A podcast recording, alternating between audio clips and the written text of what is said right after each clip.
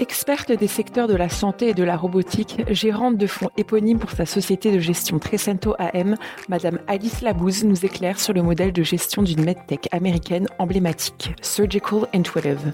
Le business model est présenté à la lumière des bons technologiques effectués par la société créatrice du robot Da Vinci, groupe pionnier qui bénéficie de fortes barrières à l'entrée, assurément l'une des clés de son succès. Madame Alice Labouze, vous êtes fondatrice, dirigeante de Trecento Asset Management, gérante des fonds maison thématiques Trecento Santé et Trecento Robotique. Bonjour Alice. Bonjour. Alors, euh, à ce titre, vous êtes, euh, je pense, dans le monde de la gestion d'actifs en France, probablement la personne la mieux placée pour parler du dossier qui nous intéresse euh, aujourd'hui, qui est Intuitive Surgical. Pour bien présenter à nos, à nos auditeurs, il s'agit d'une medtech emblématique américaine, pas forcément euh, très connue du, grand public, mais qui constitue un, cas d'école pour les, gérants de fonds qui s'intéressent au medtech en tout cas, puisque c'est un dossier qui fait euh, rimer euh, à la fois progrès et, valorisation depuis, depuis des années. on, va y venir. Quand on pense à Intuitive Surgical, on pense à un acteur de chirurgie euh, robotique, mais Alice, il, convient de, bien, de bien dire que ce n'est pas un, robot qui opère tout seul son patient. Non, effectivement, en fait, le robot, il est euh, là pour être piloté par un chirurgien. Au mhm. contraire, en fait, c'est un robot, comme beaucoup de robots, c'est des robots collaboratifs, c'est-à-dire que ça existe en matière industrielle, par exemple, mais bien sûr, mhm. en matière médicale, vous avez des robots collaboratifs. Et le robot qui s'appelle Da Vinci, qui est celui qui est aujourd'hui commercialisé par Intuitive Surgical, est clairement dans la collaboration avec un chirurgien qui utilise, en fait, ce robot pour réaliser des chirurgies les moins invasives possibles. Très bien. Comme on a des robots en logistique, par exemple, qui, qui, qui constituent une assistance à l'opérateur logistique, là, on a un robot médical qui, euh, qui consiste, qui consiste en, en, en, une assistance au, au chirurgien. Euh, le, le, vous parliez de Da Vinci, donc ça c'est le nom de la marque, le, le, le nom du, du, produit qui a connu plusieurs euh, générations, c'est bien ça? Oui, c'est ça. Alors peut-être qu'on peut faire un peu d'histoire, rappeler l'histoire d'un surgical. Très bien, avec plaisir. En profiter pour expliquer pourquoi maintenant c'est le Da Vinci, parce qu'effectivement il y a eu plusieurs générations de robots. En fait, ça date d'il y a un bon moment, le début de ce qu'on appelle la télé chirurgie. Ça date des années 80 où vous avez des chercheurs de la NASA, donc aux États-Unis, et du Stanford Research Institute qui ont décidé de coopérer pour développer de la téléchirurgie. Et en fait, il faut savoir que ça a petit à petit intéressé énormément l'armée américaine mhm. qui réfléchissait à trouver des solutions pour opérer à distance les soldats blessés sur les champs de bataille. Et donc, l'idée, c'était d'essayer de déployer un robot sur le champ de bataille, tel une araignée euh, euh, une, araignée euh, en, forme de matériel médical, si vous voulez, qui mhm. aurait été mise sur le patient, sur le champ de bataille, et puis à distance, au camp de base, le chirurgien qui euh, pourrait opérer celui-ci, ce soldat blessé. Et c'est comme ça que l'armée américaine a commencé à rapporter du financement pour le développement de ce fameux robot chirurgical. Et on a eu deux sociétés qui se sont créées ensuite par principalement des, des personnalités du monde de l'armée américaine, des sociétés qui sont devenues des sociétés commerciales. La première s'appelait Computer Motion. Elle a mhm. développé un robot qu'on appelait Zeus. Et la seconde, celle dont on parle, Intuitive Surgical, qui a développé un premier robot qu'on a appelé Mona. Alors, cette époque-là, c'est une époque qui est révolue dans le sens où, à cette époque-là, c'était plus difficile de faire autoriser la mise sur le marché de matériel médical aux États-Unis, donc par la FDA, beaucoup plus difficile qu'en Europe. Donc, ils ont commencé à faire leurs premiers tests sur les êtres humains en Europe avant de tenter euh, de pouvoir obtenir l'approbation de la FDA. Il faut savoir qu'aujourd'hui, c'est complètement l'inverse. Hein. Ce sont carrément les sociétés européennes qui vont aux États-Unis pour euh, faire leurs premiers tests parce que c'est plus simple. En France et en Europe particulièrement, on est devenu évidemment de plus en plus compliqué, euh, notamment sur la partie réglementaire. Et donc, c'est comme ça que ce fameux robot Mona s'est développé, donc pour cette société Intuitive Surgical. Euh, d'abord, au tout début, ils voulaient faire surtout de la chirurgie cardiaque, mais petit à petit, ils se sont rendus compte que les applicatifs allaient être plus développés sur euh, tout ce qui était euh, prostate. donc l'urologie. Exactement. Utérus, Alors, il y a eu aussi, au moment où ils se sont introduits en bourse, ils imaginaient beaucoup de faire des ablations de la, de la vésicule biliaire, mais finalement, en fait, bah, le, système, enfin, le système d'ablation de la vésicule biliaire était déjà bien en place et, ça coûtait moins cher de faire la technique traditionnelle plutôt que la technique en utilisant un robot. Mais il n'empêche que Intuitive Surgical s'est très fortement développé, donc en particulier sur le traitement du cancer de la prostate. Donc finalement, comme beaucoup d'avancées euh, technologiques, on va dire, c'est un peu la, la, guerre qui a servi de d'accélérateur pour les, les, recherches dans le, dans le domaine finalement. Et, et, les, premières briques technologiques euh, ont été issues du domaine militaire et sont passées progressivement dans le, dans le domaine euh, civil. C'est exactement, énormément d'innovations viennent mmh. du domaine militaire et passent ensuite dans le civil. On peut, situer, on peut citer par exemple les exosquelettes aussi, hein, mmh. qui au, au, démarrage venaient euh, de l'armée israélienne et puis petit à petit il y a des applicatifs pour la santé, pour l'industrie. Donc oui, bien sûr, les militaires sont source d'innovation et de financement surtout de l'innovation. Mais alors finalement, le, but premier qui était l'opération à distance, on comprend bien, on comprend bien pourquoi finalement hein, euh, dans un champ de dans un champ de bataille. Euh, cette cette capacité de l'opération à distance, est-ce qu'elle existe dans les produits actuels de de Da Vinci? Est-ce qu'elle est euh, utilisée? Ou alors pas du tout? Et est-ce qu'on a le chirurgien qui est tout à côté de sa machine et de son patient? Alors pour l'instant, le chirurgien est à côté de la machine et à côté de son patient. En réalité, il peut être dans une salle à côté. Mhm. Euh, mais euh, Da Vinci est vraiment utilisé euh, surtout en fait pour la, la, précision qui va être apportée éventuelle découpe, la qualité d'imagerie, le fait aussi que cela permet aux, aux, médecins, aux chirurgiens de ne pas être sujet à des radiations parce que vous savez que quand vous ah opérez quelqu'un, il faut constamment avoir de l'imagerie. Et cette imagerie émet des radiations qui sont pas du tout dangereuses pour le patient parce que lui, cette imagerie, bah, il la vit le moins possible alors que le médecin, le chirurgien, il y est constamment euh, sujet, euh, donc exposé. Donc c'est pour ça que ça permet aussi, euh, si vous voulez, d'éviter que le praticien se retrouve avec trop de, de radiation liée à l'imagerie. et, puis, et, puis, et puis surtout, en fait, ça vient répondre à un sujet de formation, c'est-à-dire que aux États-Unis, les, les, médecins ne sont pas tous aussi bien formés que les uns que les autres. Il y a une disparité euh, si vous voulez, en termes de formation, et notamment dans le cancer de la prostate. D'ailleurs, c'est pour ça que ça a créé un foyer de développement très fort sur le marché américain pour ce robot, euh, parce que les médecins n'étaient pas forcément bien formés, en tout cas pas de manière égale. Et donc, ce robot vient complètement lisser, si vous voulez, euh, l'expérience patient dans le sens qu'il sera opéré de la même manière à, à Boston ou à Los Angeles. D'accord. Et ce gain, ce gain, on parlait de, de, de, degré de précision euh, qui est dû, j'imagine, à la, à la précision du bras robotique même ou des bras robotiques même.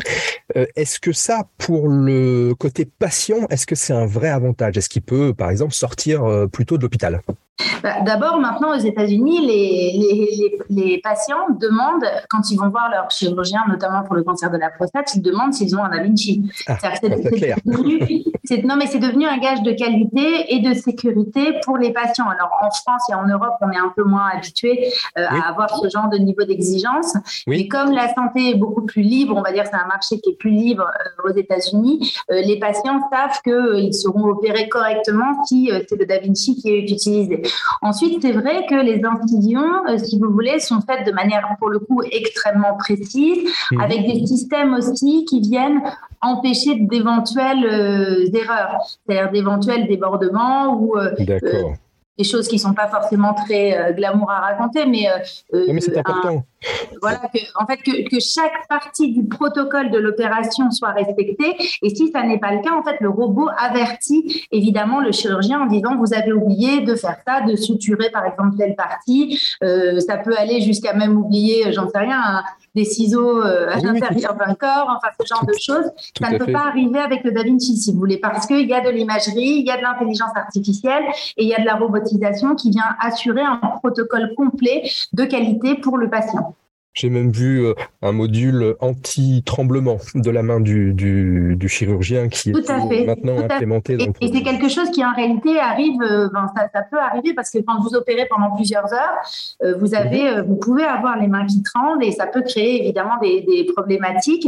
Et on peut ajouter également que le fait que les inscriptions soient particulièrement précises mhm. conduit à ce que le, post-opératoire, c'est-à-dire la récupération du patient, du patient, pardon, la récupération du patient soit meilleure. C'est-à-dire que bah, forcément, si vous avez des ouvertures qui sont moins grandes et que c'est fait de manière moins, le moins invasive possible, et eh ben vous avez moins de temps de convalescence ce que les professionnels appellent le mini-invasif. C'est bien ça C'est ça, exactement.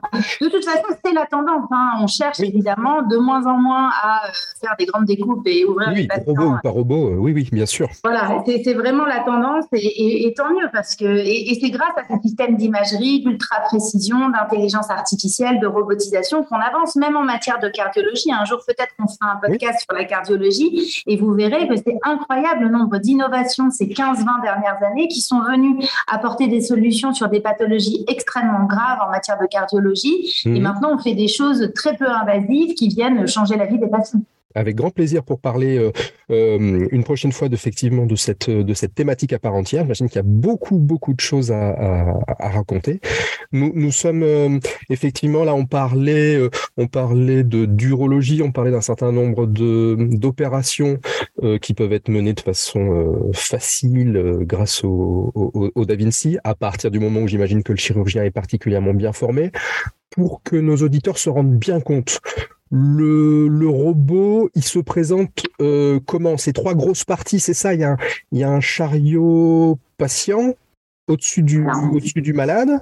Voilà, donc vous avez vraiment une partie qui est située au-dessus du patient, qui comporte quatre bras euh, robotisés. alors il y a un des bras qui a une caméra endoscopique et les autres, ce sont des instruments chirurgicaux. D'accord.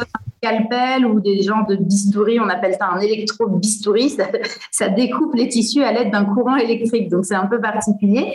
Et puis mhm. après, il y a une seconde partie qui est vraiment destinée aux chirurgiens avec un siège deux écrans qui affichent les images en 3D euh, de la zone évidemment à opérer, et puis des manettes en fait qui permettent de contrôler les instruments chirurgicaux à distance. Donc c'est vraiment en deux grandes parties, euh, et dont une partie où il y a trois bras, donc ça fait euh, en tout quatre parties on va dire. Parfait.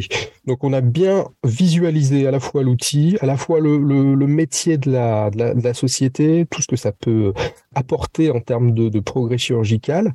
Euh, c'est vrai qu'on est sur, euh, pour l'instant, des, applications euh, qui sont pas restreintes parce que les, problèmes de d'ablation de prostate, c'est, je veux dire, c'est très très très courant.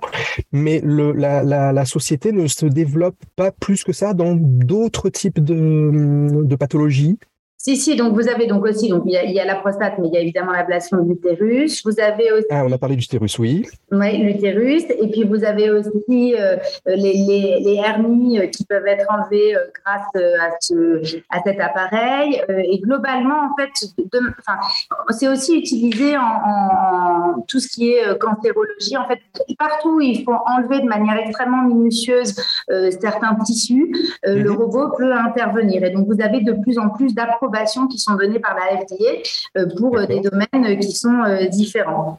D'accord. Alors maintenant, je vais balayer un petit, un certain nombre de, chiffres clés qui sont assez impressionnants sur la sur la société. 2003, première ablation de la prostate réalisée aux États-Unis avec un Da Vinci. Donc c'est déjà voilà 20 ans de 20 ans d'historique et de succès. Ça c'est on va y revenir, mais c'est assez important.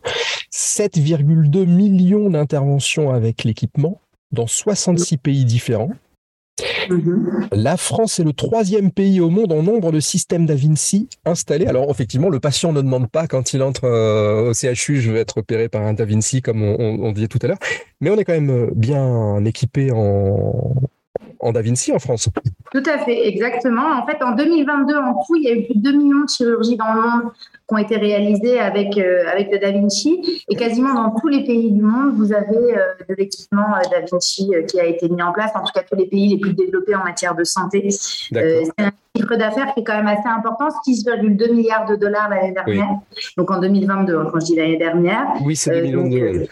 Oui, oui, mais c'est, mais c'est vrai que c'est, c'est, vraiment, ça se développe de plus en plus et ça vient répondre aux enjeux bah, qu'on, a évoqués précédemment et c'est tant mieux. Et alors là, on est sur effectivement euh, un CA à 6,2 à 6,2 milliards. Euh, mais alors si on regarde comment ça marche aussi, c'est phénoménal puisque c'est 22 quasiment 21,8% de, de marge opérationnelle. oui, bah, en fait, c'est un business model qui est, qui est, assez intéressant, c'est que non seulement vous vendez euh, le, robot, mm-hmm. mais vous vendez de la formation évidemment pour les praticiens. Et puis, vous vendez aussi les consommables parce qu'en fait, sur ces fameux bras articulés, vous avez des outils qu'il faut changer régulièrement. Mhm. Et donc, euh, donc, vous avez des consommables, donc vous avez aussi du récurrent d'une certaine manière sur votre stock euh, installé. Et puis, mhm. quand vous créez une nouvelle version de, robot euh, qui, est, qui présente d'autres avantages, bah, vous pouvez éventuellement chercher à renouveler votre parc installé. Donc, je sais presque le modèle des photocopieurs. Oui, oui, dans un, dans un autre style. Il y a un peu de ça. Les Xerox, comme on dit. Voilà. Alors, euh, euh, maintenant, je vais vous inviter à effectivement vous exprimer sur ben, ce qu'on appelle dans le monde de la gestion d'actifs ou dans, ou dans notre domaine d'ailleurs les barrières à l'entrée. Euh, je pense qu'on est sur un dossier emblématique qui possède de nombreuses et fortes barrières à l'entrée. Quelles sont-elles, euh, selon vous? On a parlé de, l'historique un peu sans faute, hein, de que ce soit le parcours boursier ou euh, le parcours technologique de la société. Quelles sont ces barrières à l'entrée? Alors, d'abord, une fois que vous avez acheté un Da Vinci qui coûte à peu près 1,5 million d'euros, en général, vous n'allez pas racheter un autre robot tout de suite. Donc, comme le parc installé est quand même déjà assez important, euh, il n'est pas facile de faire changer euh, un CHU, enfin un hôpital ou une clinique, euh, faire changer de, matériel. Donc, déjà, bon, ils sont déjà pas mal en place. Ensuite, la formation, c'est très important. C'est qu'en en fait, beaucoup de, de, praticiens ont été formés par Da Vinci et donc du coup ils n'ont pas forcément euh, envie ah, ou besoin euh, d'aller. Euh, bah, quand vous avez appris à quelqu'un à utiliser une machine et que ça se passe bien, il n'a pas de raison d'aller chercher un autre, un autre acteur du marché. Et puis surtout, la grande majorité des étudiants, en particulier aux États-Unis, les étudiants en médecine, en chirurgie, sont formés directement sur le Da Vinci. C'est-à-dire que voilà, donc dans, dans, les, dans les établissements, dans les universités en fait euh, de médecine, vous apprenez à travailler sur le Da Vinci et du coup c'est assez naturel euh, bah, de continuer à travailler sur ce robot. Donc ce sont des barrières à l'entrée fortes. Après, il existe en fait d'autres robots chirurgicaux qui sont euh, parfois très spécifiques pour certains types d'opérations qui ont leur place sur le marché, mais disons que plus généraliste, c'est vraiment le Da Vinci. C'est d'ailleurs pour ça qu'il est leader incontesté en la matière. Ah donc effectivement, donc là on est euh, sur en termes de, de barrière à l'entrée, on est vraiment sur une prime au, premier au premier arrivé quoi. Euh, c'est ça, au premier arrivé, qui, le premier surtout qui a formé les praticiens, parce que c'était un domaine qu'ils enfin, ne connaissaient pas. Donc comme c'était nouveau, euh, du coup il y a eu beaucoup d'investissements réalisés par Da Vinci pour mhm. former, pour faire des partenariats avec les universités à travers le monde. Donc aujourd'hui ils récoltent les fruits de ces investissements j'ai l'impression que vous parlez de Da Vinci comme si c'était un terme générique, comme on pourrait parler de, mm-hmm. de, frigidaire pour un réfrigérateur, et mm-hmm. à, tel point que c'est vraiment la, la, référence absolue du, du, marché. Quoi. Oui, il y a ça. D'ailleurs, quand vous parlez à des chirurgiens, alors notamment en chirurgie, euh, pour eux, c'est une extension de leur bras, d'une certaine manière. Oui, d'accord. Ok. Ah oui, d'accord. Donc euh, ils n'en parlent pas euh, comme si c'était n'importe quel euh, n'importe quel outil, puisque vraisemblablement c'est c'est ça compte énormément pour pour eux quoi. Et, j'imagine qu'ils doivent avoir une confiance absolue en leur outil de travail. Oui, ah bah sinon je pense qu'ils n'opéreraient pas avec les patients les patients oui, tout à fait. Tout à fait. Alors, oui, euh, je, non, vous, avez un, concurrent japonais aussi qui s'appelle Olympus. Je ne sais pas si vous connaissez, qui fait des systèmes d'imagerie euh, et, et, de robotisation partielle, mhm. qui est pas mal aussi. mais c'est vrai qu'ils ne sont pas présents sur tout, on va dire, tous les domaines de l'oncologie comme le sont Da Vinci. Ah, D'accord, donc ils sont sur, comme vous le disiez tout à l'heure, ces acteurs qui commencent à rentrer sur le marché sont sur des des, domaines un peu plus précis. D'accord. J'ai noté euh, euh, Medtronic. Je crois que Johnson Johnson commence à, arriver, euh, Vicarious et Ascensus oui. Oui, exactement, exactement. mais c'est sûr que c'est un marché qui est colossal. C'est-à-dire que même pour des raisons d'assurance, hein, de plus en plus, oui, oui. être exigé des solutions robotisées, en tout cas de, robots collaboratifs santé. Et donc, du coup, oui, c'est un nouveau marché, mais le, primo-accédant, on va dire. On va dire comme ça, oui a fait, s'est fait une jolie place avec une belle notoriété mondiale. Euh, et puis, comme c'est un des rares pure players cotés en bourse, ça vaut le coup euh, d'y réfléchir quand on construit son portefeuille. J'imagine. On, a effectivement, quand on parle barrière à l'entrée, on a ce lien qui est très présent entre barrière à l'entrée et pricing power. Euh, mm. Vous en pensez quoi? Ça, c'est typiquement l'entreprise qui, qui, a su imposer ses prix au fur et à mesure que sa technologie s'imposait, et c'est une des clés de sa réussite? Oui, c'est évident. C'est évident. Euh, c'est sûr, que quand, vous, quand tout le monde a été formé sur votre robot, ben, tout le monde le veut. Donc, euh, vous mettez le prix que vous souhaitez. Après, bon, bah, il faut que les payeurs puissent payer. Donc, euh, ils, essayent quand même d'avoir un prix relativement raisonnable. Mais par exemple, 1,5 million d'euros pour installer un Da Vinci, c'est pas rien hein, pour un mmh. Une clinique, donc c'est quand même un gros budget, un investissement important. mais bon, en tout cas, ça fonctionne, ça fonctionne comme cela. Et alors vous, euh, donc euh, je reviens, je reviens au tout début à la, présentation pour euh, les auditeurs qui ne vous connaîtraient pas. Vous dirigez une société de gestion qui propose un certain nombre de fonds, dont deux fonds thématiques, un santé et un robotique. Est-ce que cette ligne est présente historiquement dans les deux fonds ou est-ce que c'est une ligne que vous avez intégrée progressivement, renforcée dans, dans un seul des fonds? Comment ça se passe? Oui, alors en fait, on en a, euh, on en a eu dans notre santé à un moment. Et puis, rentré à travers le fonds robotique, puisque quand on a créé le fonds, le fonds santé à 11 ans, qui commence à avoir un petit historique, et le fonds euh, robotique à 7 ans, bientôt 8 ans. Et quand on a créé le fonds robotique, on a mis une partie robotique santé à l'intérieur du fonds robotique. Et donc, on a plutôt investi à travers ce fonds euh, dans Intuitive Surgical, mais ça fait très longtemps, ça doit faire une dizaine d'années qu'on est investisseur D'accord. D'accord, très clairement. Mais je vous remercie euh, beaucoup pour tous ces éclairages. Toujours un, plaisir d'échanger euh, avec vous. Merci à vous. Euh, pour déjà bah, la qualité de l'intervention, hein, comme, on, comme on voit à chaque fois, et puis parce que vous apportez systématiquement un, regard avec une orientation de, de, de progrès euh, mm. sur les, les, les, sociétés que, que, que, vous présentez. C'est toujours particulièrement intéressant. Je Merci souhaite, beaucoup. Euh, une excellente journée, Madame Labouze, et puis à très bientôt.